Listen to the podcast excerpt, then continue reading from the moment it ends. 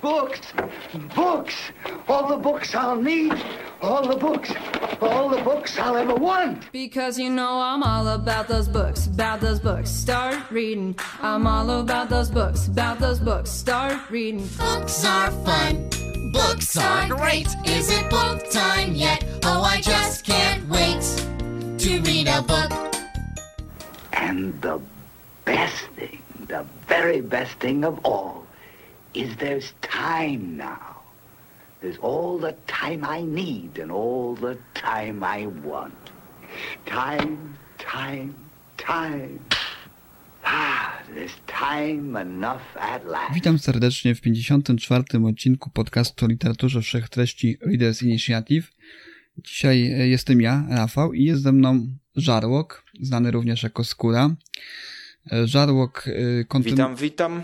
Żarłok kontynuuje swoje, swoje, swoją produkcję materiałów, również wszechtreści, bo horror gdzieś tutaj się miesza w jego, w jego humurze internetowej, jego chmurze materiałów, które tworzy z kulinariami, ponieważ Żarłok, jak pewnie wszyscy już wiedzą, tworzy również materiały, w których opisuje swoje przygody z kuchnią, z kulinariami, z wojażami po różnego rodzaju fantastycznych y, miejscach, gdzie recenzuje kuchnię, recenzuje potrawy serwowane w tych miejscach, więc Witam Cię po raz kolejny, Żarłoku. Bardzo się cieszę, że udało Ci się dzisiaj do mnie dołączyć. Witam, witam i nie tylko recenzuję, ale także e, pokazuję troszkę mhm. historii, różnego rodzaju wywiady z miłośnikami jedzenia, z kucharzami, z restauratorami, właścicielami delikatesów, którzy są specjalistami w małych niszach, na przykład Litwie, mhm.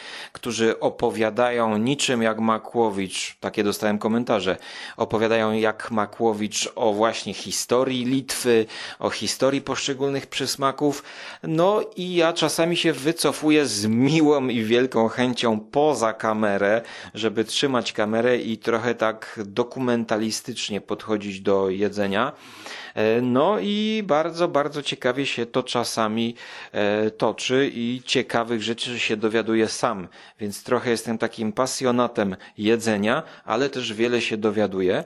No i tak samo jestem takim pasjonatem książek, literatury, komiksów i dzisiaj przygotowałem troszkę o komiksie, troszkę o literaturze grozy, no i może jeszcze coś mhm. niespodziewanego z poezją związanego. Zobaczymy, jak to nam dzisiaj pójdzie. Witam wszystkich zgromadzonych przed słuchawkami.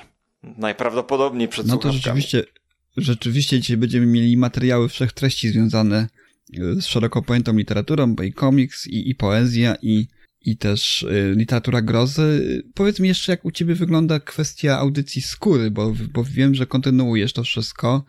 Gdzieś tam y, w drugim kanale twojej aktywności internetowej y, można posłuchać ciebie również w paśmie podcastowym, bo Żarłok TV to, to już w samej nazwie jest zawarta mm, pewnego rodzaju mm, wskazówka, że to jest raczej coś, co warto audiowizualnie, audio, czego warto doświadczyć audio, audiowizualnie, natomiast e, twoje podcasty z audycji Skóry skupione są na horrorze. Widzę, że kontynuujesz swoją serię, mimo że już mamy kwiecień, chociaż przynajmniej u nas w Wielkiej Brytanii jeszcze nocami e, przymrozki chwytają. Kontynuujesz swoją serię filmów zimowych, prawda? Mm -hmm, mm -hmm. E, fil, e, seria filmów zimowych jest związana z audycją Skóry, e, którą publikuję na konglomeracie podcastowym. E, oczywiście od, od 10 lat. E, ostatnio słuchałem podcastu e, Gatka Szmatka, tutaj gościa naszego kolegi z, tak. związanego z mm. Readers Initiative i tam był taki drugi kolega, który nie jest związany z Readers Initiative, jeśli dobrze kojarzę po głosach i mówił, że w Readers mm. Initiative jest taki znany youtuber. No i ja chciałbym sprostować. chciałbym sprostować, że ja nie jestem żadnym... Zdementować. Tak, zdementować, że ja nie jestem żadnym znanym youtuberem, a co najwyżej jestem znanym podcasterem z dziesięcioletnim doświadczeniem mm. w praktyce i w praktyce publikowania minimum jednego podcastu na tydzień, jak liczę. Mm. tak więc e, oprócz tej audycji skóry ostatnio założyłem Radio Żarłok które mm. jest dostępne na Spotify'u, wcześniej oczywiście dla e, patronów Żarłok TV i to jest coś, co łączy trochę literaturę, historię i jedzenie. Ostatnio opublikowałem taki odcinek o burgerach i herbacie e, w nowej książce Stephena Kinga później. E, tak więc to może być gratka dla miłośników literatury grozy.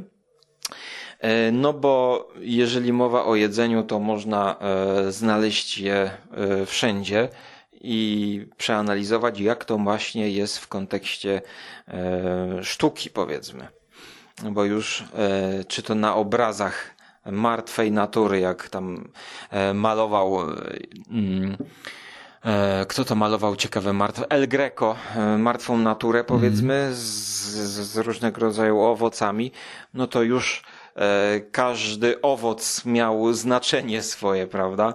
E, wręcz był symbolem, niósł jakieś przesłanie. No i tak samo można się pobawić właśnie chociażby czytając nowego Stephena Kinga. No ale o tym to mhm. może później, a teraz tak. do meritum. Za, za, zapraszamy, zapraszamy oczywiście do, do, do e, Żarłok TV, zapraszamy do audycji Gatki Szmatki. Tak. Serdecznie zapraszamy. My, my też słuchamy. Fajna, luźna atmosfera, dużo ciekawych rzeczy. Ostatnio dołączył do grona nagrywających jako gość, prawda, Darek, który jako zajmuje się taką oprawą audio tego, tego, tej, tej, tego projektu w jakimś tam stopniu, tworząc między innymi jingle. Zapraszam do audycji. Bardzo ciekawa audycja związana z tym, jak sobie gitarzysta radzi w czasach pandemii, nie tylko, więc y, zapraszamy serdecznie. Natomiast my już przechodzimy do, do naszej tej książkowej części, do naszego tutaj um, mięska, że tak powiem. Tak nawiązując troszeczkę jeszcze do, do Żarłok TV. Dobrze wysmażonego. Nie wiem, czy, czy tobie, nie wiem jak dobrze jest tobie znana i, i jak w twoim takim y, odbiorze, w jak w twojej świadomości funkcjonuje E, japońska animacja ze, ze studia Ghibli zatytułowana Ruchomy Zamek Hauru. Czy ty też e, jesteś fanem anime? Czy ty też lubisz te filmy i, i, i znasz tę animację i uważasz ją za animację w jakimś stopniu kultową? Bo taka, taką ona się w, w pamięci, on, taką się przynajmniej w tej chwili jawi, że jest to animacja kultowa. Jest to coś, co zazwyczaj jest wymieniane jako jedna z tych animacji, jedna z tych japońskich anim, anime, przepraszam, które trzeba obejrzeć, jeżeli chce się w jakimś stopniu e, być e, no, na bieżąco z tym, co jest, co jest warte oglądania w tej, w tej, w tej, w tej dziedzinie właśnie animacji. E, tak, to mówimy o Miza, Mizajakim. Ja ostatnio oglądałem Mizajakiego, mm. ten jego najnowszy film.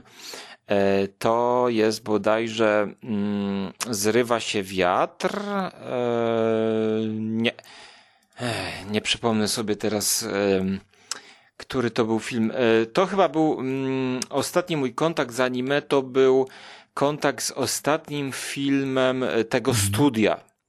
Czyli to mógł nie być Mizajaki.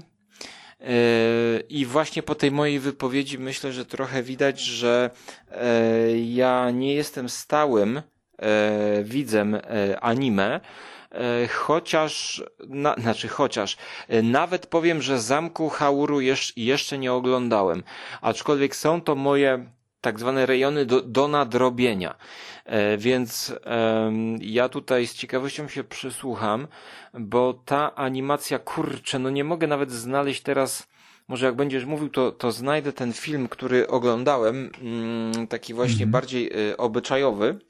Wydawało mi się, że to jest nowy Mizajaki, e, ale mm, no właśnie jestem ciekaw, bo ty, ty będziesz omawiał teraz komiks, książkę, na której podstawie powstał film? Tak. Y, ten, y, to anime powstało na podstawie książki Diany Wine Jones y, pod tym samym tytułem, opowiadającym historię młodej dziewczyny, Sofii, kapeluszniczki, tak się to nazywa, bo jest córką człowieka, który w krainie, czy też w jakimś mieście tej krainy, nie pamiętam teraz dokładnie, nazwy miasta, słynie z tego, że wyrabia najlepsze kapelusze. No i ta Sophie zostaje zamieszana w dość taką dziwną sytuację na samym początku pierwszej książki, bo jest to cykl, cykl zatytułowany Zamek, że no w jakimś, z jakiegoś powodu podpada czarownicy, czarownicy z pustkowi, która to czarownica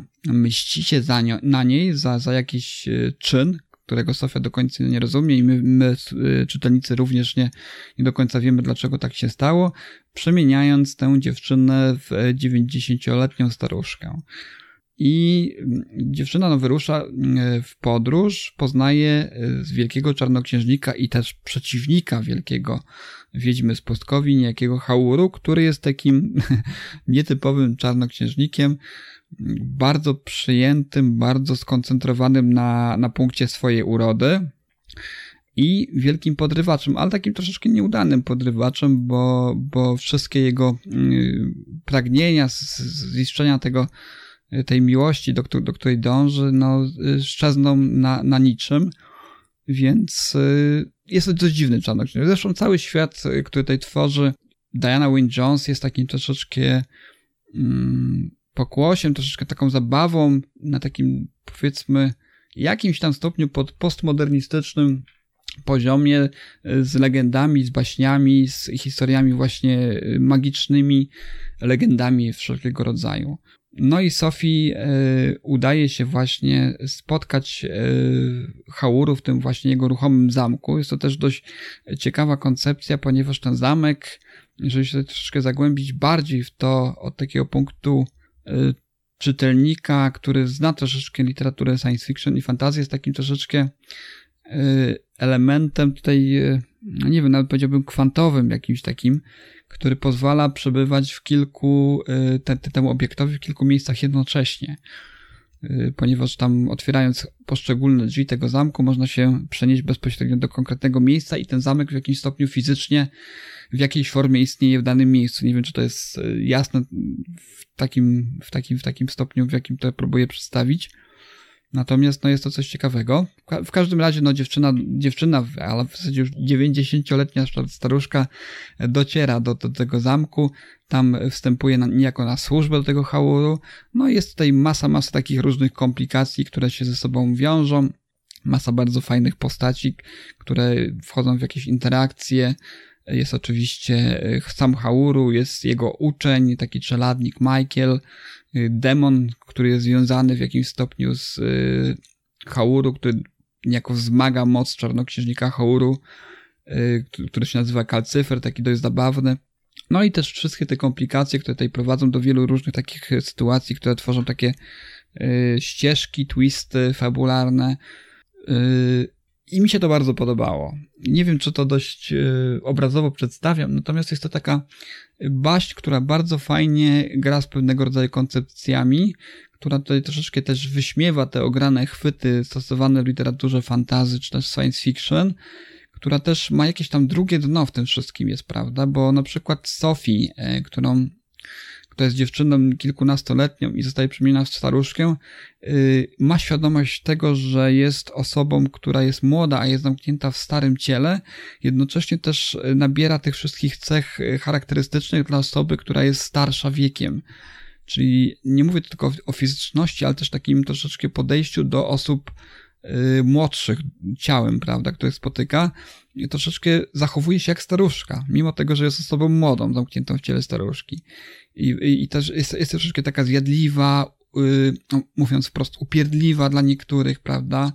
Cięte komentarze rzuca, takie, które są typowe dla osób starszych, bo, bo wy młodzi nie wiecie, wy młodzi się nie znacie. Więc to jest takie troszeczkę też tutaj yy, sprzeczne ze sobą w jakiś sposób, ale jednocześnie w jakimś stopniu to jest spójne, jeżeli chodzi o ten charakter tej, tej, tej postaci. Więc to mi się bardzo tutaj podobało. No i też jako fan y, tego Pratchetta, twórczości tego Pratchetta, nie mogę nie docenić tej, tej takiej właśnie zabawy z konwencją, tak? Tej przewrotności, humoru, y, który tutaj y, cechuje tę książkę. Więc y, ja oglądałem Ruchomy Zamek Hauru, oglądałem animację. Było to już jakiś czas temu, natomiast tutaj od razu powiem, że poza pewnymi wątkami, które tutaj są spójne dla tego, co się, jak się fabuła zaczyna, tych, tych, tych historii, która, która jest opisana w książce i która jest później zekranizowana, to, to Ruchomy Zamek Kauru filmowy znacząco różni się od tego, co jest w książce. Cała druga część książki jest w zasadzie zupełnie inna od tego, co, co, czego można oczekiwać w filmie, więc dla niektórych pewnie będzie to jakaś wartość dodatkowa, że, że mimo tego, że znają fabułę yy, filmu, który tak na dobrą sprawę spopularyzował tę książkę, to, to, to też będą tutaj zaskoczeni, że, że jest tyle y, nowych elementów, y, nieznanych im wcześniej. Fabuła zmierza w zupełnie, też, w zupełnie innym kierunku pod koniec. Wszystko się kończy zupełnie inaczej niż było to, to, to w, w książce, y, przepraszam, w filmie animowanym. A tutaj dodatkowo, no nie chciałbym za bardzo zdradzać, ale jest bardzo fajny łącznik z naszym światem też. Światem naszym XXI-wiecznym Mm, którego w filmie również nie było. To jest taki dodatkowy wątek, który, który też y, y, łączy się z tym, o czym wspomniałem wcześniej, że jest ten element tej, tej, tej wielowymiarowości, tego multiversum jakiegoś, prawda, który też się łączy z samym, samą koncepcją ruchomego zamku, prawda, który przebywa w różnych miejscach jednocześnie. Więc jest to, jest to naprawdę bardzo, ja bardzo powiem, fajna książka. Mhm. Ja ci powiem, że tu ciekawe, że ty mówisz o tym Terym Pratchecie, bo ja zawsze jak e, patrzyłem na okładki polskich wydań Pratchetta i patrzyłem na plakat właśnie tej animacji mm, Ruchomy Zamek Hauru, to zawsze miałem takie skojarzenie, tak? Zawsze e, ten, ten mm. wizerunek tego takiego e, przebudowanego, śmiesznego, rozpasanego zamku zawsze mi się jakoś kojarzył właśnie z e, poetyką Terego Pratchetta. Czy, czy jakby jest tutaj coś na rzeczy, czy to jest tylko jakieś moje skojarzenie? Nie, nie, zdecydowanie jest coś na rzeczy. Jest to troszeczkę też pastisz w jakimś tam stopniu, tak? Mm, Te literatury fantazy, y, koncepcji fantazy. Zresztą no musiałbym za bardzo wejść w szczegóły pewnego rodzaju y, wątku, który tutaj jest bardzo fajnie nakreślony, y, którego nie chciałbym troszeczkę tutaj zdradzać, ponieważ on bardzo fajnie jest takim metawątkiem, bym powiedział, w tym wszystkim, tak? No, nadmienię to tylko, że chodzi mi o ten wątek, o którym wspomniałem, czyli łącznik rzeczywistości właśnie tej krainy Ingary z, z naszym światem, tak? Na dobrą sprawę. Więc jest to bardzo meta. Yy, bardzo mi się to podobało i od, w jakimś stopniu stanowi podbudowę pod to, co yy, stwarza tej, yy, właśnie stworzyło właśnie nieżyjącej już Diane Wine Jones możliwość zabawy właśnie różnego rodzaju motywami, które są, yy, które dzięki temu właśnie wątkowi meta zyskują taki pewien y, rodzaj przebijania, może nawet czwartej ściany, tak? Y, względem tego, co, co czytelnik ma, z czym czytelnik ma do czynienia w tej książce, tak? Czyli o, przede wszystkim warto jeszcze jedną rzecz dodać. Jest to książka, która jest y, skierowana do młodszego odbiorcy, natomiast jest to jedna z tych książek, które docenią również starszy, starsi odbiorcy, doświadczeni czytelnicy literatury fantazy, ponieważ właśnie tu jest dużo takich smaczków, mrugnięć okiem, które doceni taka osoba, która, tylko, która zna troszeczkę, tak, gatunek, która troszeczkę więcej w ramach tego gatunku y, czytała. Więc fajnie to wyszło. Wydaje mi się, że to jest pozycja godna polecenia dla wszystkich yy, wielbicieli literatury fantazy, no i dla tych, którzy chcieliby na przykład wdrożyć swoje, swoją latorość w ten, w ten, w ten gatunek, bo, bo to jest też bardzo fajny taki i bardzo zabawny, i też mądry. Morał tutaj z tej książki, jaki wypływa, jest bardzo fajny. Yy, dużo fajnych, ciekawych wątków. No myślę, że nikt, yy, widz, yy, przepraszam, czytelnik w żadnym wieku nie będzie się czytając tę książkę tę książkę nudził. Jest tu troszeczkę Harry Pottera, prawda, bo, bo jest ten, ten mm, element właśnie tej, tej, tej, tego, tego nowicjusza, który wchodzi w krainę magii, prawda, który uczy się pewnego rodzaju, który widzi, że obok tego świata, prawda, który jest y, jak najbardziej realny, przyziemny, istnieje kraina y, magiczna, niesamowita, prawda. Więc, więc to jest, to jest, to jest ten, ten, ten element, który tutaj jest bardzo istotny w tej książce. Polecam jeszcze tylko nadmienię na koniec, że, że y, wydawnictwo Nowa Baśń zno, zaczęło wznowienia tych, tych książek. Trzy książki wchodzą y, w ten cykl. Wcześniej chyba w Polsce wydany był tylko Ruchomy Zamek Hauru, chociaż nie jestem pewien do końca. Y, wznowienia y, zaczęły się ukazywać od zeszłego roku. Do tej pory wyszły dwa tomy cyklu, właśnie Ruchomy Zamek Hauru i drugi tom cyklu Zamek w chmurach. Ja ten drugi tom cyklu również skończyłem. Jest to odwrotka, powiedziałbym, o no, duża odwrotka w drugim, w drugim tomie, ponieważ mamy zupełnie inną historię, też y, gdzieś w tym, tej krainie Ingarii, natomiast mamy tutaj arabeskę, która znowu czerpie mocno, mocno z, i, i pastiszuje i paroduje troszeczkę baśnie Tysiąca i Jednej Nocy. Y, I tutaj też taka, takie zaskoczenie, że ten drugi tom w zasadzie nie ma nic wspólnego z tym pierwszym tomem, więc jeżeli ktoś jest, ktoś, kto czytał pierwszy tom, y, czyta, zaczął czytać drugi tom, mniej więcej tak do trzech czwartych książki, może być zaskoczony, że tutaj nie, nie spotka tych postaci, e, bohaterów, wątków, które były nakreślone w, e, w pierwszym tomie. Natomiast no, w, gdzieś tak właśnie w trzech czwartych książki następuje twist fabularny, całkiem niezły, muszę przyznać, jak na książki dla dzieci. I mnie zaskoczył mocno, ponieważ nie spodziewałem się tego zupełnie, pogodziwszy się już z tym, że będę miał historię, historię osadzoną w tym samym świecie, ale zupełnie innej, zupełnie inną historię, zupełnie innych postaci, a tu nagle następuje przewrotka, która bardzo ładnie, zgrabnie łączy y, wątki z pierwszego tomu, z ruchomego zamku Hauru z drugim tomem, więc to jest, to jest niesamowite moim zdaniem i tutaj też polecam, no jest bardzo fajna arabeska, y, są latające dywany, dżiny i fryty, Y, piękna, kwiecista mowa, y, charakterystyczna właśnie dla y, opowieści gdzieś pochodzącej z, właśnie z kanonu baśni Tysiąca Jednej Nocy, a jednocześnie też wyśmiewająca pewnego rodzaju motywy, które tam się pojawiają. Więc jak najbardziej, jak najbardziej oba tomy polecam i też czekam, czekam na, na trzeci tom, który mam nadzieję, że pojawi się już niebawem w języku A polskim. ja e, prosto i treściwie E, będę e, nie polecał komiksu pod tytułem Wilk. Tutaj nawiążę do mojej serii, którą nagrywam od wielu lat, czyli filmy zimowe, gdzie pod tak zwaną pod emblematem audycji skóry nagrywam filmy zimowe, których można słuchać na konglomeracie albo na patronajcie audycji skóry, gdzie po prostu jeżeli coś ma śnieg, to to wchodzi. I kupiłem ten komiks specjalnie mm, pod tym kątem. Przeczytałem go i powiedziałem, że no, nawet mi się tego nie chce omawiać i zawracać e, ludziom głowy. I jedyny plus, jaki znajduję tej historii, to jest um, obraz. Um, obrazki, może kreska to jest ładnie namalowane, są kadry, które można by e, analizować e, pod kątem mm, kompozycji, jak chociażby okładkowy kadr e, pokazujący taką górę mm, z profilu.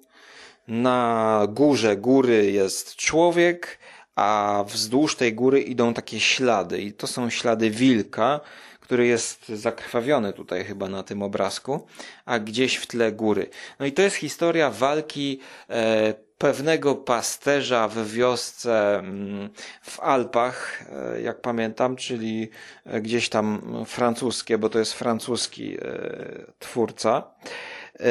I historia wilka, który podbiega pod stado i kradnie owce.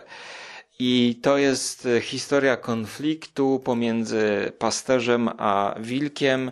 E, no i to jest historia o pasterzu, który chce właśnie tego wilka złapać, żeby w końcu mm, mógł spokojnie e, właśnie zajmować się stadem. Dlaczego mi się to nie podobało? Nie podobało mi się to ze względu na jaką, jakiś taki banał. Tutaj z tyłu tego komiksu, który liczy 100 stron, jest, e, że tak powiem, najgorszy fragment to jest ostatnie 1, 2, 3, 4. Cztery strony, gdzie jest jakieś taki, takie posłowie. I w tym posłowiu wszystko jest wytłumaczone. E, no dla mnie to jest trochę tak jak taka łopatologiczna e, wersja Hemingwaya Stary Człowiek i Morze albo Moby Dick, nie, tak, Stary człowiek i może, może trochę po części właśnie. E, czyli walka człowieka z przyrodą. natomiast właściwie to jest poprawnie narysowane, ładnie miejscami, ale nie ma tutaj nic, co by mnie na dłużej przytrzymało i, i w jakiś sposób zastanowiło, zmusiła, zmusiło do myślenia.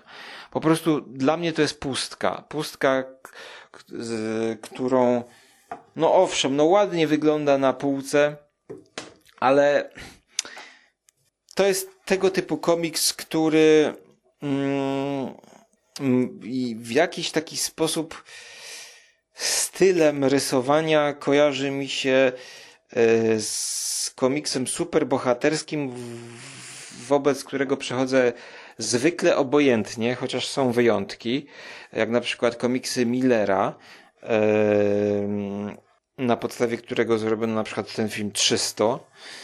I jednak tutaj przeskanowałem to szybko i zapomniałem historii.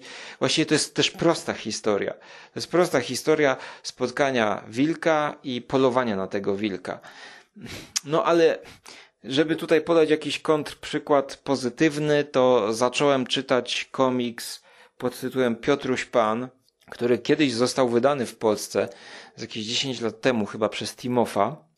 Ja go dorwałem w wersji elektronicznej i różnica jest niesamowita, a też jest to komiks zimowy, chociaż o zupełnie czymś innym, o, ale, ale jest, są też góry jakby i zima, no, tylko jest pisarz, który przyjeżdża do małej wioski, żeby napisać książkę, żeby się zainspirować. I dlaczego o tym mówię? Mm, tamten komiks nawet był gorzej narysowany, ale ta historia miała jakieś, jakieś, jakieś, jakąś głębię. Yy, jakieś zagadki. Nie wiedziałem, w którą stronę to zmierza. A tutaj jest to takie proekologiczne przesłanie, taki, no nie chcę powiedzieć, że bełkot proekologiczny, ale to jest taka po prostu y, bajeczka, e, jakby autor mi y, mówił, żebym po przeczytaniu wyszedł do sklepu i kupił e, jajka od tej kury, która e, chodzi nie w klatce, tylko w, na otwartym terenie. I, i i to, taki dydaktyzm tutaj jest wprost dla mnie po prostu, po prostu o, 4 na 10 i, i nie polecam. Patrzę, patrzę właśnie na tę stronę wydawnictwa Marginesy, które wydało ten komiks i to jest opis, że, że jest to jedna z najgłośniejszych e, premier komiksowych roku w 2019 we mhm. Francji entuzjastyczne przyjęcie krytyków i czytelników, mhm. Y, oficjalna selekcja festiwalu gdzieś tam w Francji jakiegoś ważnego. Y, nie będę tutaj ukrywał, że, że jestem ignorantem Tak, wiesz co, komiksowym. to jest po prostu ładne. To jest po prostu ładnie namalowane. Mhm. O. I nic dobrego poza tym nie mogę y, powiedzieć. No. Po prostu... Y, po prostu jak ja jak się obejrzało no 95% filmów, e, dokumentów e, Wer Wernera Herzoga, który pokazuje przyrodę w taki sposób, że widz sam wysuwa wnioski, to tutaj jest to po prostu jakby czytanka proekologiczna, tak? E, w całej Unii Europejskiej, gdzie e, chcemy jakby obniżyć powiedzmy emisję CO2, to e, wilka powinni włączyć do, do, do, do, do lektur. Chociaż tutaj nie ma nic o CO2, ale to jest, to jest, to jest opisywane jako ukazanie odwiecznej walki człowieka z przyrodą, i po części można to tak interpretować, no bo to mamy jednostkowy przykład jednostkowego myśliwego, tego mhm. pasterza, który, który z tą dubeltówką wyrusza w góry, prawda? Stąd też ten śnieg, bo ta walka, naj, najostrzejsza walka toczy się e, na szczytach, gdzie jest ośnieżony. Ta walka jest mordercza. Każdy odnosi tutaj szkody. No i taki morał jest z tego taki, że e, podczas walki natury z człowiekiem każdy odnosi szkody. No ten facet stracił palce, a wilk tam został chyba poturbowany, czy już nie pamiętam co, bo to dwa tygodnie temu jakoś jeszcze zimą skończyłem czytać. Ale taki jest, taki jest morał. Mhm.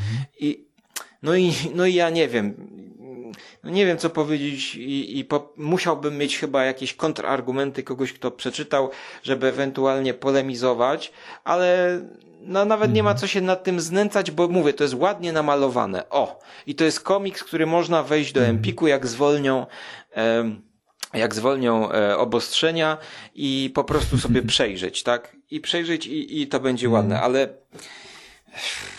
no nie, nie. Niestety muszę, muszę z mojej perspektywy to odradzić i alternatywnie taki przykład pozytywny polecić film Wernera Herzoga e, pod tytułem Grizzly, gdzie jest to właśnie trochę o mhm. historii właśnie pomiędzy człowiekiem a niedźwiedziem z zupełnie innej strony potraktowane bardziej tak jakby y, z wiarą w inteligencję odbiorcy. A masz coś jeszcze, do, do czego chciałbyś y, raczej zachęcić y, naszych słuchaczy? Zachęcić, dobrze. To od razu przejdę do mm. czegoś, co ciebie na pewno by zachęciło. Mm. Klasyka literatury grozy. Jest to najnowszy tom z toruńskiego wydawnictwa Crime and Thriller, czyli CIT. E, ja tutaj, jak kolega był, to wspominałem bodajże, że to wydało Grabińskiego, e, Cień Bafometa, mm -hmm. ostatnio w Reader's Initiative. Tak, takie niszowe, niszowe wydawnictwo. Mm -hmm. Zdaje się, tak? Tak. Mhm. A czy niszowe, ale długo już na rynku istniejące. Oni wydają też Virginia Woolf, oni wydają e, klasykę kryminału, Chandlera, Magreta e, i wielu innych. A to jest taka pasja tego E, wydawcy. Ja z nim rozmawiałem kiedyś przez telefon i rzeczywiście on jest pasjonatem właśnie literatury z dreszczykiem, opowieści z dreszczykiem i dlatego to wydaje. To są małe nakłady, ale to, co dostajemy teraz, to jest rzeczywiście coś, na co wielu czekało i nawet o tym możecie nie wiedzieć, bo e, za PRL-u wydano w tak zwanej opowieściach z dreszczykiem. Były takie dwa tomy, które ukształtowały wielu czytelników w Polsce. Dwa tomy. Noc pierwsza i Noc druga. Tak to zostało nazwane. I tam właśnie było mhm. bardzo ważne dla całego horroru, również filmowego, dla całego Stephena Kinga też, opowiadanie pod tytułem Małpia Łapka e, Jacobsa. Jacobs to jest W.W. Jacobs, to jest William, William Wymark Jacobs, urodzony w 1863, zmarł w 1943 i to jest, do tej pory było w Polsce dostępne jedno jego opowiadanie tytułowe, które było w wielu różnych antologiach literackich, ale także filmowych. Hammer chyba po to sięgał, e, ekranizując e, w latach 70. różne teksty i w antologiach e, było to. Już teraz nie pamiętam, w którym dokładnie antologii grozy to było, ale to było. Chyba Creepshow też w jakiś sposób reinterpretowało tę historię. Stephen King się na to powoływał. I ta, ta małpia to jest najbardziej znane opowiadanie, e, które e, zapewne znacie w jakiejś wariacji. To jest opowiadanie o tym, jak do pewnego domu przychodzi jakiś gość i zostawia tajemniczy przedmiot. Łapkę. Tutaj jest małpia łapka. E, choć to w wielu różnych wariacjach jest jakiś przedmiot antyczny. E, strefa mroku chyba też zaraz z, z, powiesz mi, czy, czy, czy, czy miała swoją wariację. Chyba miała, coś tak. Tak, Chociaż... tak. E, niejednokrotnie był ten motyw, oczywiście przerobiony na strefę mroku, prawda? Czyli troszeczkę bardziej uspółcześniony pojawiał się. Czyli ktoś ten dostaje, mhm. ktoś dostaje przedmiot i jeżeli potrzemy tą małpią łapkę, to możemy spełnić jedno życzenie. Możemy potem spełnić drugie życzenie i potem nawet trzecie życzenie. Mhm. Ale jak my to życzenie wypowiadamy, to to życzenie w tym opowiadaniu sprawdza się, ale na swój przewrotny sposób, który jest e, ta, takim życzeniem Fajnie się to wiąże, ponieważ w, drugiej części e, ruchomego zamku, e, w zamku chmurach właśnie o którym wspomniałem wcześniej. Jest dżin, który zawsze spełnia, jest taki złośliwy, który zawsze spełnia życzenie, ale to życzenie y, jest właśnie w taki przewrotny sposób, czyli w jakimś stopniu wyrządza krzywdę temu lub osobom, o których o których dobro tutaj wypowiadający życzenie, życzenie dba, wyrządza w jakimś stopniu krzywdę. Czyli zawsze jest to takie troszeczkę coś, co można powiedzieć drobnym druczkiem gdzieś tam jest dopisane mm, i zawsze jest to w jakiś sposób przewrotne. Na przykład jest coś takiego, że w jednej, z, w jednej właśnie sytuacji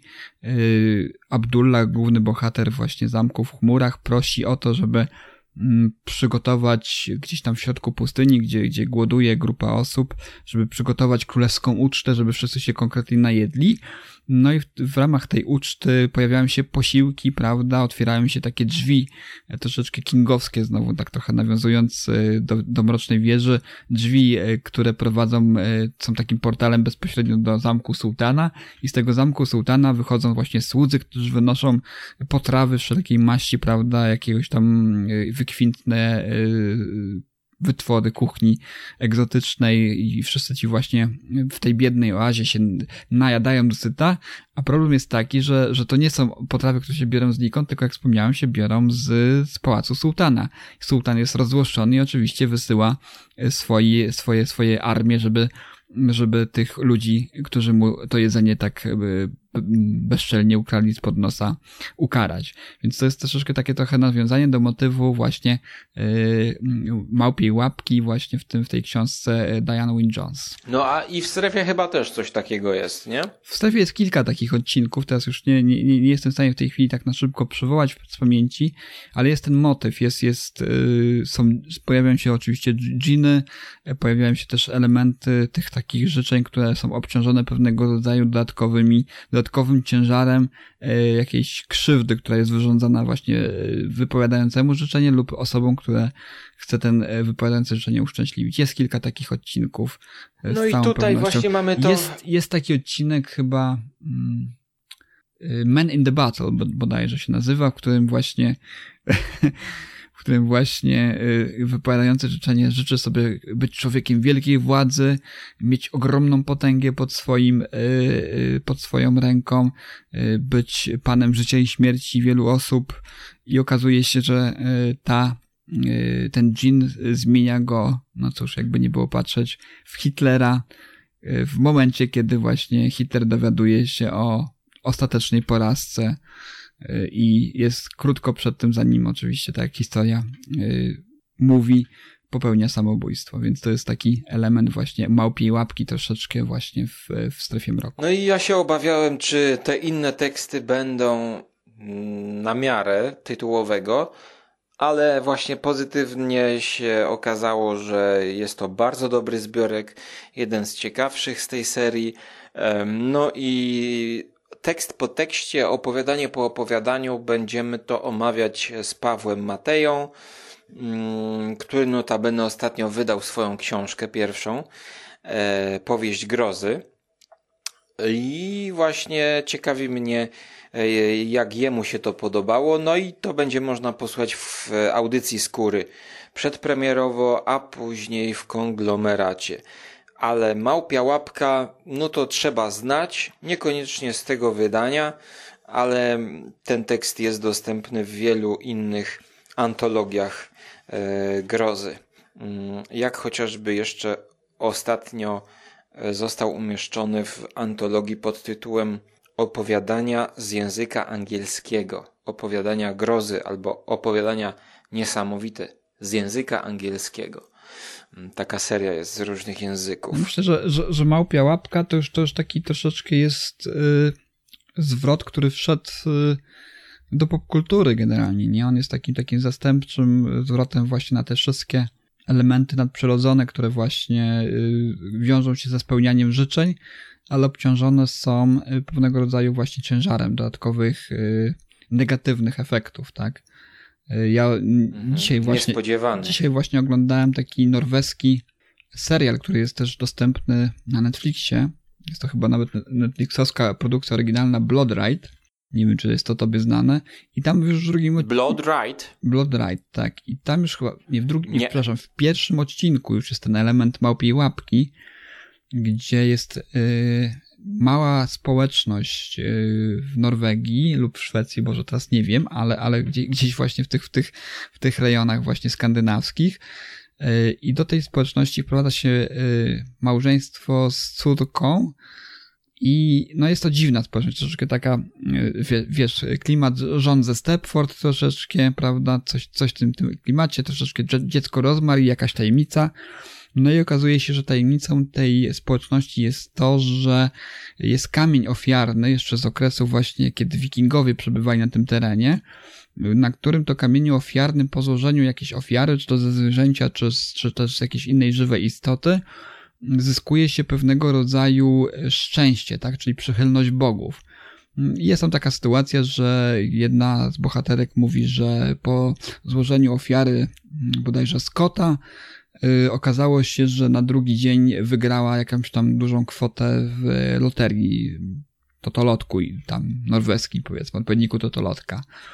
No i też jest tutaj oczywiście dodatkowy ciężar też y, po, nie chcę tutaj zdradzać fabuły, oczywiście polecam serial y, już jestem po trzech odcinkach, polecam serial Blood Ride. Ciekawe, ciekawe spojrzenie A, na oglądałem to. Do, mhm, Mm. Widziałem, widziałem. To jest taka antologia. antologia, właśnie coś właśnie w stylu opowieści skrypty troszeczkę, prawda? Czy też jakiegoś innego tego rodzaju antologii. Ja, ja mogę polecić już po trzech odcinkach, no i też tak y, właśnie y, pomyślałem, że jest to też ten element, o którym mówisz, tej małpiej łapki troszeczkę, który gdzieś tam się wiąże, że jeżeli te życzenia spełniamy swoje marzenia jakąś tam łatwą drogą, to zawsze mamy pewnego rodzaju margines tego, że, że może się coś wydarzyć złego, tak, prawda? Jeżeli wykorzystujemy Mhm, do tego Ten siły pierwszy odcinek najlepszy. Mhm. Tak, ja oceniłem ten pierwszy odcinek najlepiej z całego serialu. Rzeczywiście, ten pierwszy odcinek bardzo fajny. E, 8 na 10 dałem. E, No, ale e, tak, tak, tak. Małpia łapka, czasami też może chyba królicza łapka gdzieś się natknąłem. Mhm. Em, To jeszcze co bym dopowiedział, to że to jest groza z humorem. E, To jest cały tom będzie dobry dla miłośników e, trochę Evil Dead w takiej wersji e, retro z przełomu XIX, XVIII, XIX i XX wieku, bo mm, ten pisarz ogólnie był humorystą i ten humor e, łączył e, z makabrą i to mu wychodzi e, rzeczywiście znakomicie inne opowiadania. No, to jest, to jest jeden z najlepszych tomów, ta małpia łapka w historii tej serii Biblioteka Grozy. W mojej ocenie, w mojej ocenie. Był, był Machen, ludzie się zachwycali Machenem, ludzie się zachwycali jeszcze Za, e, zapomniałem teraz nazwy takiego gościa, który napisał takie bardzo znane opowiadanie pod tytułem Wierzby, też M.R. Jamesem, którym się znowu Stanisław Lem zachwycał i gdzieś też o nim wspominał. No więc wydaje mi się, że Jacobs dochodzi do tego zbiorku jednego z najlepszych właśnie klasyków literatury grozy starej, wydanej w Polsce. No i szkoda, że jest to tak krótkie. No to, to ma dosłownie niecałe 200 stron, no 100, 175. No to jest po prostu niedosyt czuję. Chciałbym więcej poczytać tego autora, no więc to, co jedynie mogę zrobić, to żebyście zakupili e, w ciemno, jeżeli lubicie te klimaty właśnie łączące grozę z humorem, bo to nie jest dostępne w e-bookach. E, No dosyć niszowa taka inicjatywa i to nie będzie dostępne w audiobookach, to nie będzie dostępne w e-bookach, e, bo jak kiedyś właśnie rozmawiałem z właścicielem, e, z panem e, Pawłem Marszałkiem, jeśli dobrze pamiętam, tak, redaktorem tego wydania, to podejście mają takie, że, że tego raczej nie będą rzucać na elektroniczne wersje, więc jest to po prostu dostępne analogowo. analogowo. Ma, masz jeszcze poezję przygotowaną dzisiaj. Zanim jeszcze zaczniesz o tej poezji, to, to ja tylko zajawię, że, że ja jestem w trakcie czytania właśnie Odysei Kosmicznej cyklu Artura C. Clarka o czym być może już wkrótce więcej będzie troszeczkę. Może poświęcimy temu cały też odcinek kiedyś No ambitnie, ambitnie idziesz. Natomiast no ja jestem pod, pod wielkim wrażeniem. Ja do tej pory e, Odyseję kosmiczną znałem tylko z filmów. To jest moje pierwsze zetknięcie tak e, z literaturą mm, Artura C. Clarka, oczywiście, o, ile pamiętam, nie wiem czy wcześniej nie trafiłem na jakieś krótsze formy jego. No jestem pod ogromnym wrażeniem. Wyspa Delfinów? Nie, jeszcze, jeszcze nie kojarzę. Naprawdę myślę, że, że to jest takie świadome, dojrzałe, mo można powiedzieć, pierwsze zetknięcie z twórczością e, tego pisarza i, i to jest e, to, to, to, co się pojawia w Odysei Kosmicznej, pierwszym tomie, drugim, który jestem już w połowie, no to jest coś, co można mm, bez jakiegokolwiek cienia przesady określić mianem no, wizjonerstwa, jeżeli chodzi o literaturę fantazy, czy przepraszam, science fiction. Jest to coś, co jest, y, mimo tego, że jest już no, leciwą literaturą, to jest też świeża, tak? Lepsze od Heinleina? Zdecydowanie lepsze. Lepsze niż obcy lepsze. w obcym kraju? Zdecydowanie lepsze. Myślę, że teraz Michałowi narażę, ale też o, oczywiście od razu powiedzmy sobie, że będziemy też mieli o obcym, w obcym kraju dyskusję oddzielną, w oddzielnym odcinku. Tak, już, tak, już wkrótce. Tak. Więc tam trochę może się bliżej odniosę do tego, co jest nie tak w Heinleinie, a konkretnie co jest nie tak w obcym, w obcym kraju. Natomiast no, jeżeli chodzi o takie mm, hard science fiction, takie, takie e, science fiction, które ma mocne podstawy w nauce, albo ekstrapolacji nauki na dziedzinę właśnie literatury spekulatywnej, no to Heinlein jest najlepszy. Nawet e, mój ukochany e, Asimov, którego do tej pory uważałem za mojego najlepszego, najbardziej takiego Y, pod tym kątem y, przewidującego to, co może być w dziedzinach nauki, jak się rozwinie właśnie kultura, y, jak się rozwinie nauka, jak się rozwinie właśnie podbój kosmosu, przestrzeni kosmicznych, też rozwój sztucznych inteligencji, to wydaje mi się, że Arthur C. Clarke jednak pod tym względem jest takim najbardziej konkretnym autorem, który opisuje to, co może w przyszłości czekać nas, ludzi, którzy pragniemy podbić oczywiście kosmos y, i, i też y, jak się rozwija nasza, nasza, nasze wytwory naszej, naszej tutaj kultury, cywilizacji i, i tego, co i, i, technologii przede wszystkim, bo to też jest bardzo ważne. Wiesz, jaki jest problem z um, Arturem C. Clarkiem? Taki, że on miał szczęście do dobrych ekranizacji, ciekawych ekranizacji i jak ktoś widział Odyseję Kosmiczną Stanleya Kubricka, że tak powiem e, totalne arcydzieło i film e, nie tylko dla fanów science fiction znaczący, e, który no, zmienił sporo mm, w postrzeganiu mm, i, i wychował sobie wielu reżyserów, to jest to tak dobre, tak wielkie i totalne arcydzieło i ponadczasowe, że to zwalnia wielu potencjalnych czytelników z obowiązku czytania oryginału. I właśnie, i to jest właśnie, mm, co dotknęło znaczy, wiesz, mnie. Z tym oryginałem to jest, to jest też ciekawa kwestia, bo, bo, bo książka w zasadzie powstała po, znaczy ukazała się po filmie, natomiast powstawała równolegle z filmem. E, w przedmowie właśnie do drugiego, drugiej części, czyli Odysei Kosmicznej 2010, e, Arthur C. Clarke pisze obszernie o tym, jak, jak tworzona była książka i jak pewne zmiany w swojej takiej wizji literackiej wprowadził właśnie pod wpływem tego, jak był tworzony film, czyli to, co było w filmie. On e, dopasowywał pewne wątki, a w innych wątkach pozostał nieugięty swojej własnej wizji, tak, autorskiej.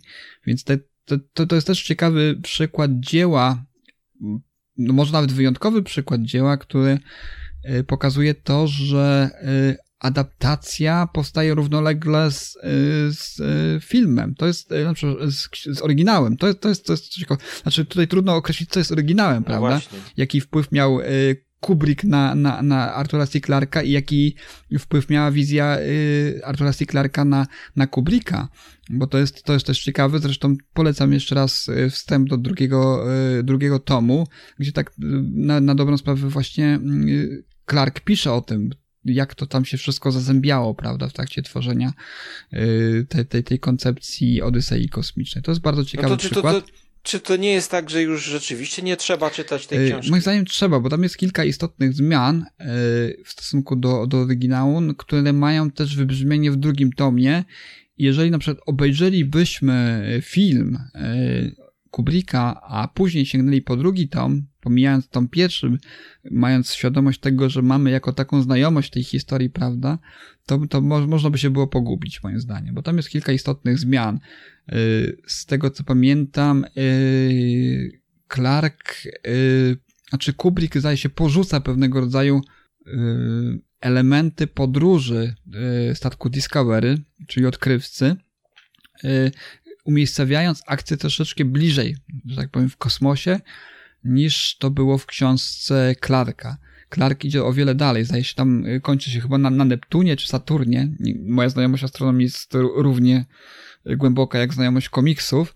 W każdym razie, y, z tego co pisze C. Clark w przedmowie, on, on troszeczkę dalej poszedł, on troszeczkę tę swoją wizję rozwinął w stosunku do tego, co pokazuje film. Ale nie wiem, czy to wypływało z ograniczeń kinematografii, sztuki filmowej, czy też po prostu był tak właśnie nieugięty w tym, co chciał przekazać, tak, w swojej, swojej książce. Więc no, jak najbardziej. Ja, ja po, po, po lekturze pierwszego tomu nabyłem sobie od razu wydanie Blu-ray yy, Odysei Kosmicznej, więc też niebawem seans powtórny, taki znowu powiem bardziej świadomy, prawda, bo też oglądałem Odyseję Kosmiczną bardzo, bardzo dawno temu i też człowiek ma, jak sam pewnie wiesz, inną wrażliwość, tak, kiedy, kiedy oglądasz e, pewnego rodzaju dzieła popkultury, czy kultury w, w jakimś tam wieku, a jak to się mówi, człowiek z wiekiem staje się rozumny i inaczej odbiera pewnego rodzaju elementy. To znaczy u mnie z Odyseją Kosmiczną jest tak, że ja ją oglądałem jakby no regularnie, analizowałem ją, zawsze dużo tekstów czytałem o niej, bo to w historii kina no jest, jest ważny, e, że tak powiem, e, dzieło i to ze względu na technikalia również, prawda, Mhm. e, rodzaj kina, jakie to, tego blockbusterowego powiedzmy trochę też. Nolan by nie istniał, gdyby nie Odyseja i tak dalej, i tak dalej. Więc ja doceniam, wydaje mi się, że rozumiem ten film, chociaż końcówka jest, poje, po, mm, jest pojemna na interpretację u Kubricka. No jak skończysz czytać, to ciekawi mnie właśnie W jak... książce jest podobnie e, zresztą. Mhm.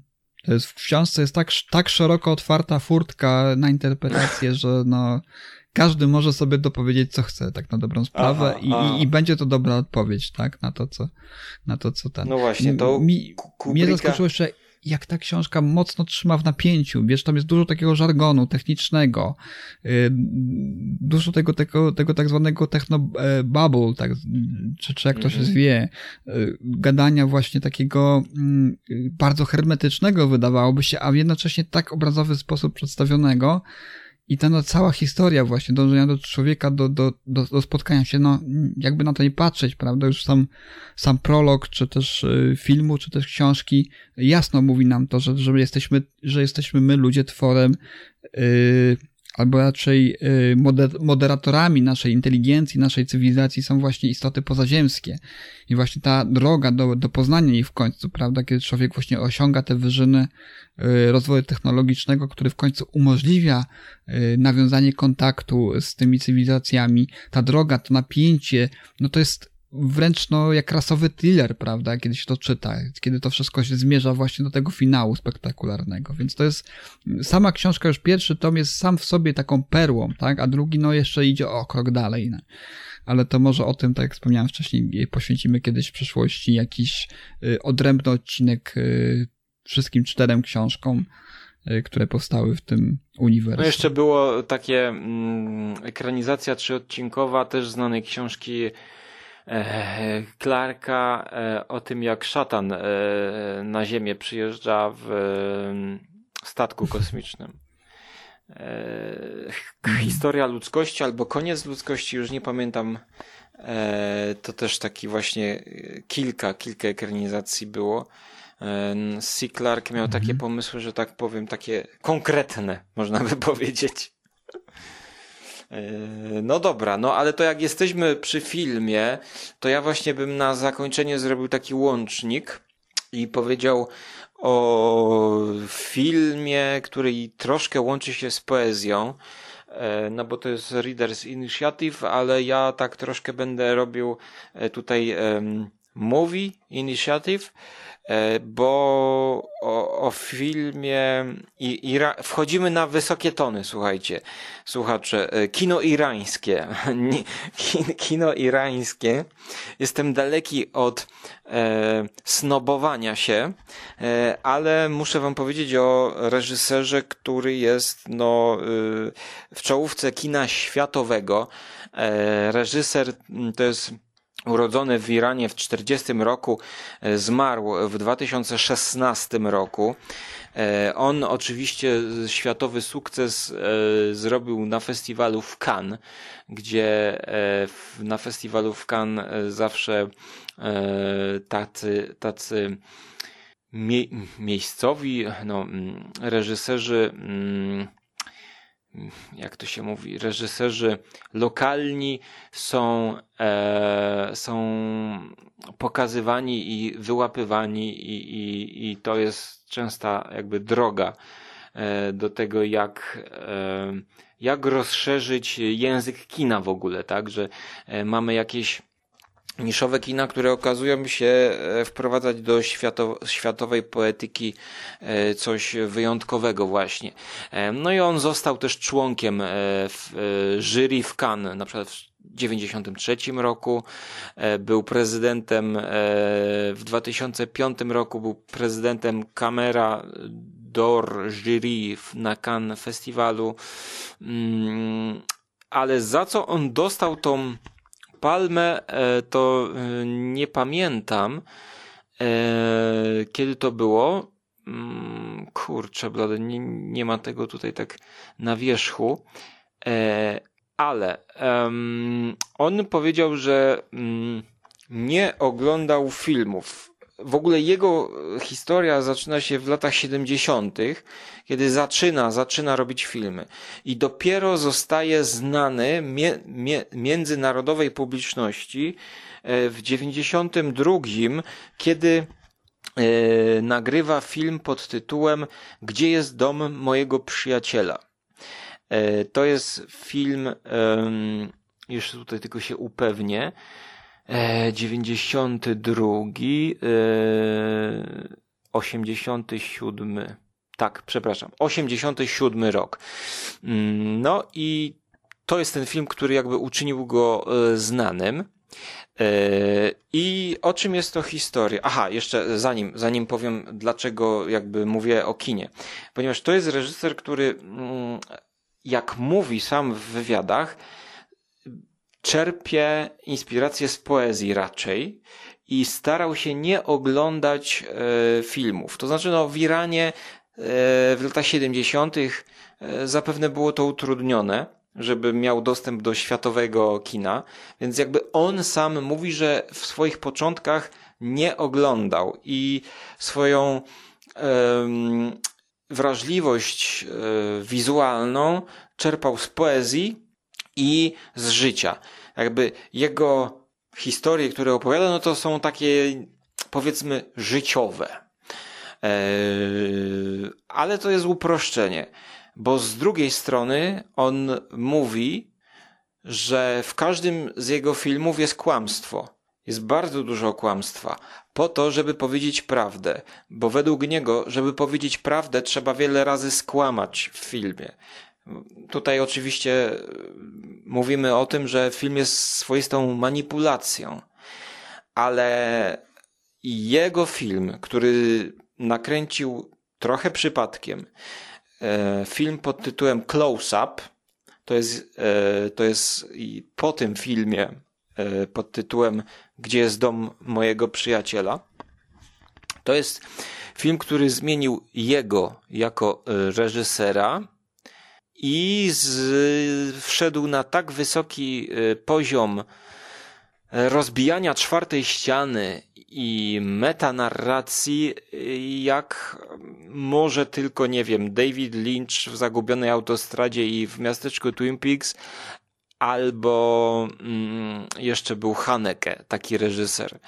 E, No i ja się trochę tnę, bo tutaj te nazwy są te irańskie i, i trochę nie mogę właśnie y, znaleźć tych kluczowych filmów, y, bo to jest 87, gdzie jest dom mojego przyjaciela, więc może to jest prosta historia o chłopczyku, który jest pokazany w, w swojej szkole, który przez pomyłkę zabiera notatnik, zeszyt swojego przyjaciela z ławki. I wraca do domu, do swojej wioski i okazuje się, że ma w plecaku dwa notatniki. I jako, że z oczu dobrze mu patrzy, to mówi mamie, że chce oddać i że musi po, pobiec do tego kolegi. A mama mówi mu, że nie, nie, nie, bo to jest, y, musisz tam coś iść na polu zrobić, kupić chleb, odrobić lekcje i tak dalej. I jakby tutaj jest y, konflikt moralny pokazany e, w historii tego dziecka pomiędzy tym, co muszę zrobić, co powinienem, jakie są moje obowiązki, co ja chcę, a co jest naprawdę potrzebne. E, I to jest coś, co można by skwitować prosta historia. To jest po prostu historia o chłopaku, który mimo zakazu postanawia jednak e, pójść w podróż i w poszukiwanie tego tytułowego domu swojego przyjaciela, aby odnaleźć go i oddać mu zeszyt. A to wszystko dlatego, że na początku filmu on jest świadkiem, jak nauczyciel źle traktuje tego, kto nie ma zrobionej pracy domowej. No więc tak naprawdę mamy do czynienia z filmem drogi. E, uniwersalnym filmem, e, ponieważ e, na przykładzie dziecka jest pokazany no właściwie jakby matnia, w której jest każdy człowiek. No i to jest, to jest bardzo prosty film, gdzie w dużej mierze oglądamy właśnie takie pejzaże, czy to miasta, czy to wioski, po których chodzi ten chłopczyk i szuka domu przyjaciela. E, jest to bardzo prosta historia, ale bardzo poruszająca i wizualnie zrobiona rzeczywiście tak, że no, musiała zostać doceniona na festiwalu w Cannes z tego powodu, że mm, tutaj nie wiem dokładnie, czy ten film akurat dostał e, nagrodę w festiwalu w Cannes, e, ale mm, wizualnie ten film jest początkiem trylogii. E, to zawsze miała być trylogia, a w tym przypadku e, to reżyser nie wiedział, że to będzie trylogia. E, ale ta trylogia mm, dzieje się właśnie w tym regionie Iranu. To jest miejscowość czy, czy region Koker i to się nazywa Koker Trilogy. Trylogia Koker. I teraz tak, zanim on zrobił drugi film tej trylogii Koker, to on zrobił film Close Up. Nie mylić tutaj z Antonionim, czyli z takim filmem Powiększenie, który też na polski też jest Powiększenie, e, bo to jest close-up, po angielsku close-up, po polsku też jest close-up, czyli powiększenie. I teraz to jest ten film, e, który no, w łamaniu czwartej ściany to no naprawdę te wszystkie Marvele, które są, Ostatnio mm, ten, mm, jak się nazywa ten, ten mm, taki, kurczę, ten czerwony taki, nie bedas, który Marvel ostatnio bardzo e, łamał czwartą ścianę? Rafale, czy ty jesteś... By, były dwa, Deadpool i... O! Y, I y, WandaVision tak. też troszeczkę tak, tam się tak. bawiły tymi mm -hmm, elementami. Mm -hmm. Właśnie. E, WandaVision i Deadpool. E, to taki mój psztyczek, oczywiście e, od e, kina irańskiego, ale to jest powiększenie, to jest znowu historia, też prowadzona właśnie tak bardzo poetycko, widać, że kamera jest umiejscowiona w samochodzie i na początku dojeżdżamy gdzieś i po prostu siedzimy w samochodzie i przysłuchujemy się dialogom, dialogom. I to są filmy dosyć literackie właśnie, ponieważ tutaj wiele treści jest niesionych e, w rozmowie, No ale też ja bym nie powiedział, że to jest taki teatr telewizji i że to jest takie bida kino jakieś irańskie. To ma swoją konstrukcję narracyjną, a jest tak zagadkowym filmem w ogóle, y, że no o ile jako tako znam historię kina, to zastanawiam się w ogóle, jak mu się udało nakręcić to powiększenie. E, I teraz tutaj, no można spoilerować. Uwaga, lecą spoilery filmu irańskiego teraz z 1990 roku. Bo to jest historia o człowieku, e, i zaraz będzie pewien związek z Kubrickiem. To jest historia o człowieku, który ten film, tak, ten film jest o człowieku, który podaje się za znanego reżysera i wchodzi do domu jakiejś przypadkowej rodziny irańskiej. I po co on to robi? On to robi po to, że zawsze chciał być filmowcem. I moment, w którym on się podaje za filmowca, jest tym momentem, kiedy on się spełnia, bo on wie, że no, w, tych, w tamtych warunkach on nie nakręci żadnego filmu, prawda?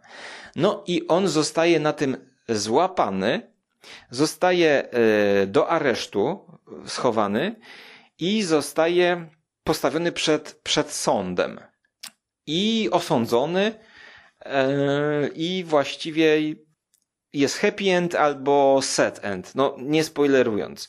E, I teraz tak, i to jest historia właśnie o tym.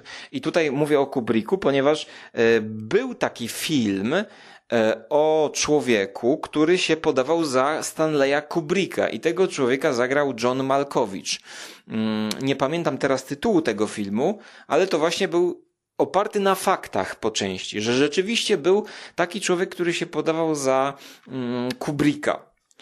I I właśnie teraz tak, tylko że ten film e, był po prostu nakręcony z Malkowiczem.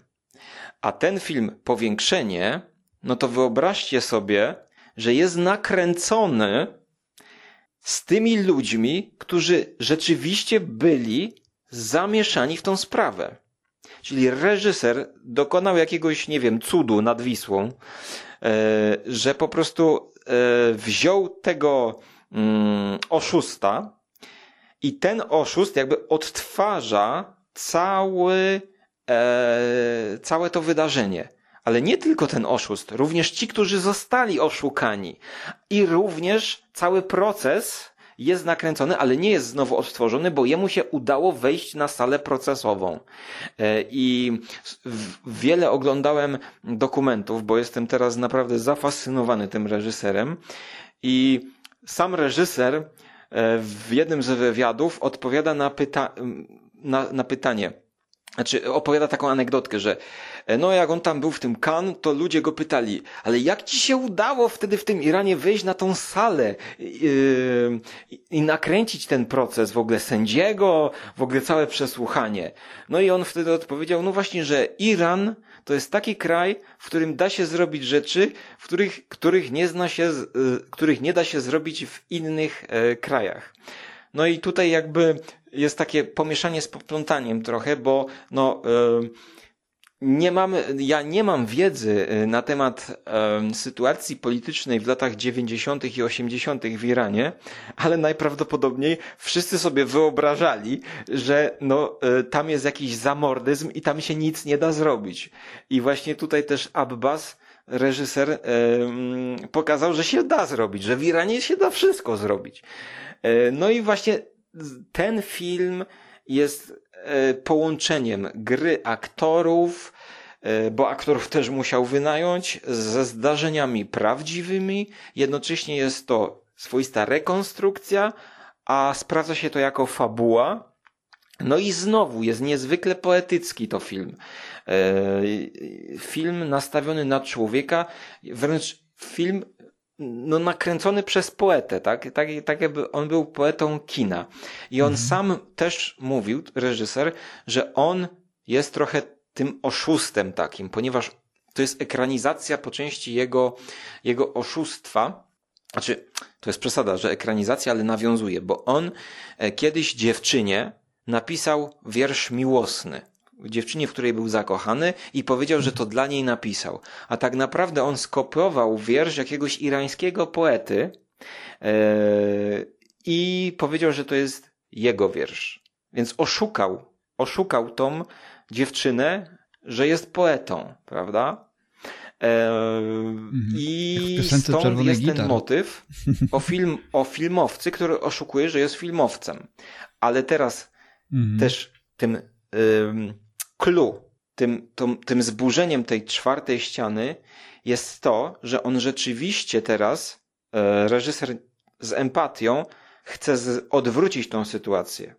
Czyli chce pokazać wszystkim, że ten, który oszukał, to jednak on był filmowcem, ponieważ ten film rzeczywiście powstał. I, i jest mhm. taki happy end mimo wszystko, ponieważ ci wszyscy ludzie, którzy e, jakoś zawierzyli temu reżyserowi i grają w tym filmie, to oni nie wiedzieli, że, że z tego wszystkiego wyjdzie taki pozytywne, pozytywne zakończenie tej historii.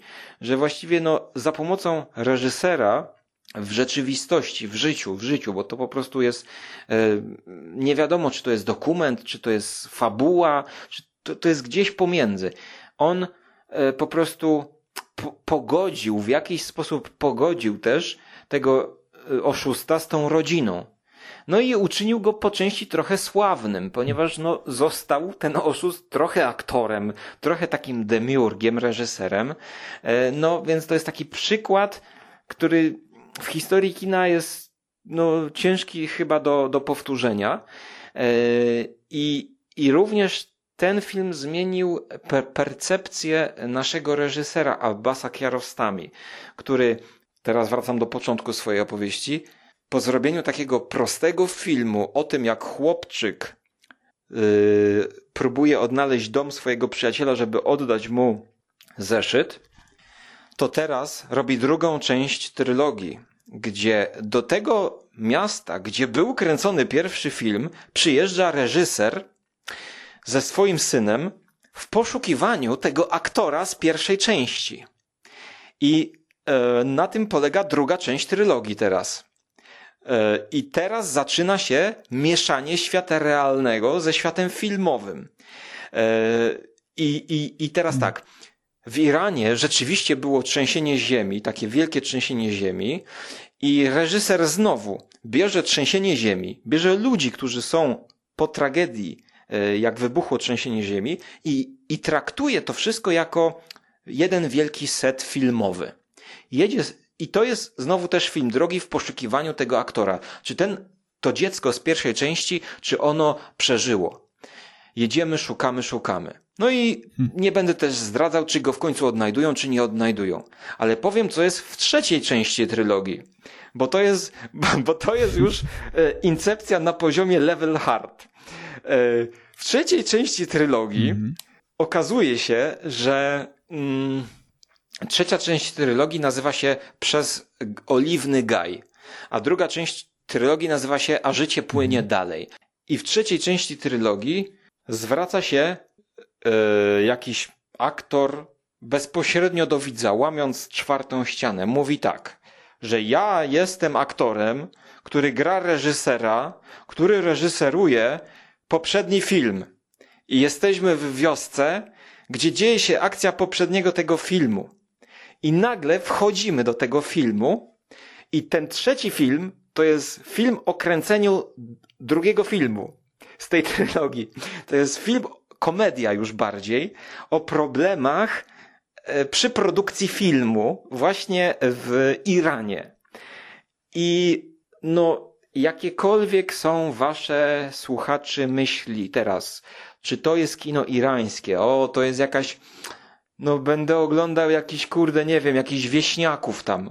Są wieśniacy, ale według mnie to jest wielki artysta, który zrobił z tego coś po prostu tak uniwersalnego, że nie dość, że pokazał, udokumentował, jakie jest życie w Iranie, to pokazał historie uniwersalne, pokazujące, jakie jest życie wszędzie, pokazał historię e, oszustwa, pokazał historię wyjścia z tego oszustwa, pokazał historię naprawy, odkupienia win, e, pokazał potem historię taką autotematyczną, jak Fellini też robił w 8,5 E, czyli, czyli wielu reżyserów, artystów, którzy też zawsze chcieli tworzyć o tym, jak się tworzy filmy. No a on to zrobił e, po prostu e, w, w małej irańskiej wiosce. No i rzeczywiście mm, po tej trylogii posypały się z całego świata propozycje, bo potem kręcił filmy w Japonii, potem kręcił mm. filmy we Francji ze znanymi aktorami. E, no niestety zmarł w latach, e, w wieku 70 paru lat. Mógł jeszcze wiele nakręcić, bo ten jego ostatni film e, właśnie francuskojęzyczny to było 10 lat temu jakoś, to był 2010 rok chyba Julie Delphi tam grała taka aktorka znana to mhm. był właśnie pierwszy raz kiedy ja się zetknąłem z tym reżyserem i, i i, I w tych późniejszych filmach ta metanarracja i łamanie czwartej ściany też e, są.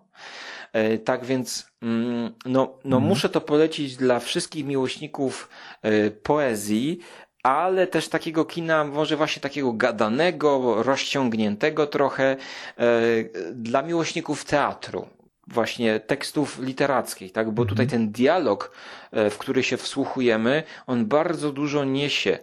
E, I też jest ciekawe właśnie, jak on reżyseruje ludzi, którzy nie są profesjonalnymi aktorami. Ponieważ to jest też trochę kontrowersyjna metoda pracy z naturszczykami, że on dzień wcześniej trochę wprowadza ich e, w stan, powiedzmy, jak ma być aktor wesoły, to ich trochę tam rozśmiesza, a jak ma być smutny, to ich trochę tam kopie pod, e, pod spodem, pod stołem e, i używa takiej incepcji w dyskusji, że przedstawia aktorowi nieprofesjonalnemu jakąś historię albo ideologię, powiedzmy. I przekonuje go do tego, a potem mówi, żeby na planie powiedział profesjonalnemu aktorowi, co opowiadał wcześniej. No i swoimi słowami aktor nieprofesjonalny rozmawia z aktorem profesjonalnym i ten aktor profesjonalny prowadzi w danym kierunku pytaniami tego naturszczyka. E, I te filmy są wszystkie tak e, szyte i to też jest po prostu wielkie osiągnięcie e, no właściwie, no nie wiem, na, na jakimś takim przełamaniu się sztuk, tak? Bo on musiał wyciągnąć mhm. teksty, które są ciekawe, od ludzi, od zwykłych ludzi. No, no i w mojej ocenie mu się to udało szczególnie w tym trzecim, e, ostatnim, ostatniej części trylogii, w której mamy e, człowieka, który zakochał się w dziewczynie i próbuje się jej oświadczyć na planie filmowym. Więc tutaj mamy e, wręcz slapstickowe mm. trochę nawet momenty, gdzie pomiędzy scenami ten aktor, naturszczyk specjalnie popełnia błędy tylko po to, aby móc e, za kulisami dłużej e, bajerować dziewczynę. A, a, ta dziewczyna w ogóle nie jest nim zainteresowana, tylko się uczy. I ona w ogóle jest z musu, na, na siłę została na ten plan sprowadzona i ona, jej zależy tylko na tym, żeby się nauczyć na jutrzejszy egzamin. I ona patrzy się w ten zeszyt, właśnie zeszyt, motyw z pierwszego filmu, a on jej mówi, Słuchaj, powiedz mi, powiedz mi, czy twoje serce jest ze mną, bo ja ci wybuduję dom, ja ci zapewne, ja ci zapewnię godne warunki do życia. To, że twoja matka nie chce, nie chce ci pozwolić ożenić się ze mną, to nic. Najważniejsze są twoje uczucia, więc powiedz mi, powiedz mi, czy twoje serce jest ze mną. Ja będę podawał ci herbatę codziennie. Takie jest życie, że raz żona podaje herbatę, a raz mąż podaje herbatę. Więc powiedz, powiedz, czy twoje serce jest ze mną. A tam z dołu krzyczą, da, dubel, dawaj, jedziemy. No i, i, i nagle on przechodzi na, na aktorską tak, grę. Taki mi, mi, mix, mix, mix Romeo i Julii. Jest to, yy, powiedziałbym, no, wyjątkowe. Wyjątkowe i każdy, kto mm. lubił oglądać teatr telewizji, tak powiem, e, to, to to będzie dla niego jakimś tam powiedzmy może nie ożywczym, no bo narracja jest powolna, ale jakimś takim ciekawym, egzotycznym akcentem, powiedziałbym. Ja jestem zafascynowany. No, za, zapachniało linczem. Zapachniało linczem, tak trochę para, parafrazując y, tekst znanego zespołu, sceny alternatywnej mhm. polskiej.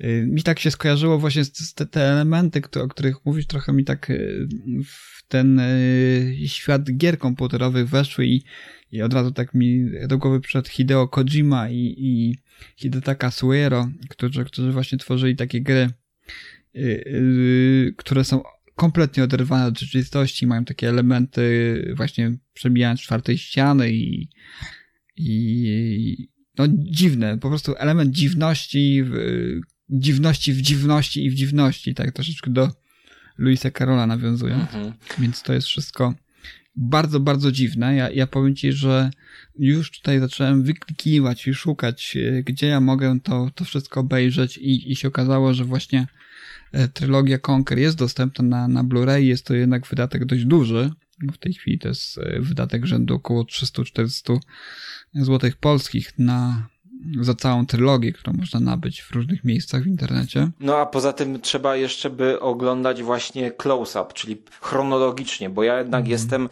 e, żeby chronologicznie oglądać, czyli to są cztery filmy, które jakby pod rząd są nakręcone i ta trylogia jest przedzielona tym powiększeniem. E, czyli tym takim mhm. no, najbardziej pojechanym filmem, gdzie, gdzie nie wiadomo, gdzie jest aktor, gdzie jest e, ten. Mm, no i właśnie mm, to są, no powiedzmy, trylogia plus jeden film. To, to jeszcze, jeszcze mm, ten, ten Blu-ray może być dodatkowy gdzieś, ale tym się zajmuje Criterion Collection. Oni właśnie mm -hmm. wznawiają tego typu niszowe kino. E, aczkolwiek tutaj no niszowe kino, ale jest wielu wielu filmowców, którzy właśnie się powołują na e, inspirację e, Abbasem. E, no, żeby nie powiedzieć chociaż, no tutaj akurat musiałbym wymienić irańskich też, na przykład Panuchi albo Farhadi. To, mm. to też może za, za wiele nie mówić, no ale to kino popularne, które teraz irańskie staje się na festiwalach właśnie Mm, nazwisko takie gorące Farhadi. Farhadi kręcił już e, z amerykańskimi aktorami. E, no to właśnie on jest takim trochę spadkobiercą e, Kiarostamiego.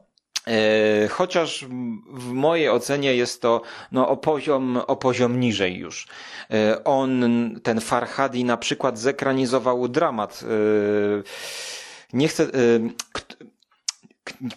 Y, był taki amerykański dramat chyba Tennessee Williamsa Śmierć komi Voyagera. Mhm, mm, tak. Wielokrotnie ekranizowany, chyba przez Sydneya Lameta też.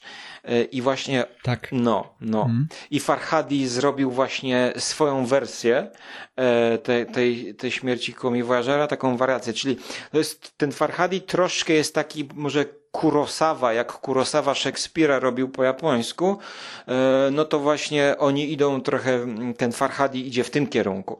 E, natomiast e, w mojej ocenie Kiarostami jest bardziej klasyczny, czyli to są takie dzieła, które są skończone, no właściwie nie da się tam nic zmienić, to jest jakby dzieło zamknięte, doskonałe.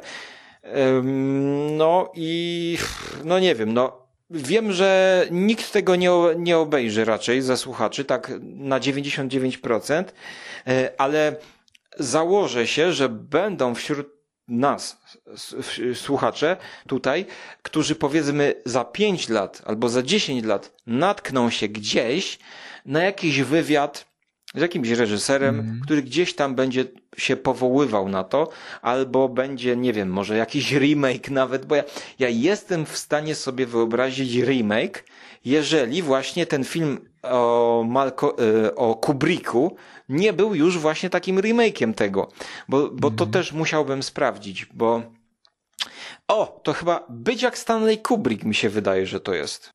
Mhm. Taki tytuł tego filmu był. Nawiązujący właśnie e, do e, filmu poprzedniego Być jak John Malkowicz. No, John Malkowicz zagrał tego oszusta, który podawał się za Stanleya Kubricka. Mm, I to mi brzmi właśnie typowo jak właśnie taki trochę wariacja albo remake na temat e, Kiarostamiego e, przybliżenie. Mm, no więc tyle, tyle z mojej strony na dzisiaj. Słuchacze, pozdrawiam. Pozdrawiam z Iranu, chciałoby się powiedzieć. Być może niebawem irańskiej kuchni spróbujesz też. O właśnie. trochę nam się her hermetycznie filmowo zrobiło pod koniec. Tak. Yy, mam nadzieję, że kogoś zachęciliśmy do tego, żeby troszeczkę poszerzyć swoje horyzonty, jeżeli chodzi o, o percepcję kina współczesnego. Więc jak najbardziej zapraszamy. Zapraszamy również oczywiście na audycje z, z Kury przez Z pisane. Możecie znaleźć w różnych miejscach w internecie. Jeżeli piszecie w Google, to pisząc razem, nieoddzielnie oczywiście z Kury, to znajdziecie bardzo dużo miejsc, w których można odsłuchać audycje właśnie żarłoka skóry. Y, również chyba takim miejscem, na którym y, najłatwiej, najszybciej, najwięcej skóry możecie znaleźć w tej chwili, to jest konglomerat podcastowy. Mhm. Natomiast żarłoka najwięcej oczywiście na Żarłok TV. I jeszcze raz przypomnij może nazwę twojego takiego podcastowego projektu, który jest powiązany z z Żarłok TV. Radio Żarłok, oczywiście. Radio Żarłok y, możecie znaleźć też w różnych miejscach w sieci. Na Spotify'u y, chyba głównie. Na Spotify'u również. Y, będziemy linkować również tutaj w, w tekście dołączonym do naszego dzisiejszego nagrania. Ja bardzo serdecznie dziękuję. Już dzisiaj zapraszam serdecznie na nasze kolejne odcinki. Tak jak wspomniałem wcześniej, w planach mamy Oczywiście mm, obce w obcym kraju. Mamy w planach oczywiście Odyseję Kosmiczną 2000 i plus oczywiście, bo tego, tego było całkiem sporo, cztery tomy i też kilka innych ciekawych rzeczy, między innymi bardziej rzeczy na czasie, czyli y, komiks i, i serial Amazonu, który powstał na podstawie tego komiksu, czyli Invincible, y, serial, który coraz większą rzeszę fanów zdobywa dzięki swojej oryginalności i pomysłowości, więc to już niedługo Readers Initiative również, a ja w tej chwili jeszcze raz dziękuję serdecznie Tobie, Żarłoku Skóro, do usłyszenia, dziękuję za dzisiejsze nagranie i do usłyszenia w różnych innych audycjach, Cześć. które wspólnie tutaj razem prowadzimy. Do usłyszenia. There's so many books to choose. Get on board, you just can't lose. Books expand your mind, it's true. Reading books is good for you. I love reading. Oh, I'm going down to the library, picking out a book, check it in, check it out. Gonna say hi to the dictionary, picking out a book, check it in, check it out. I'm going down to the library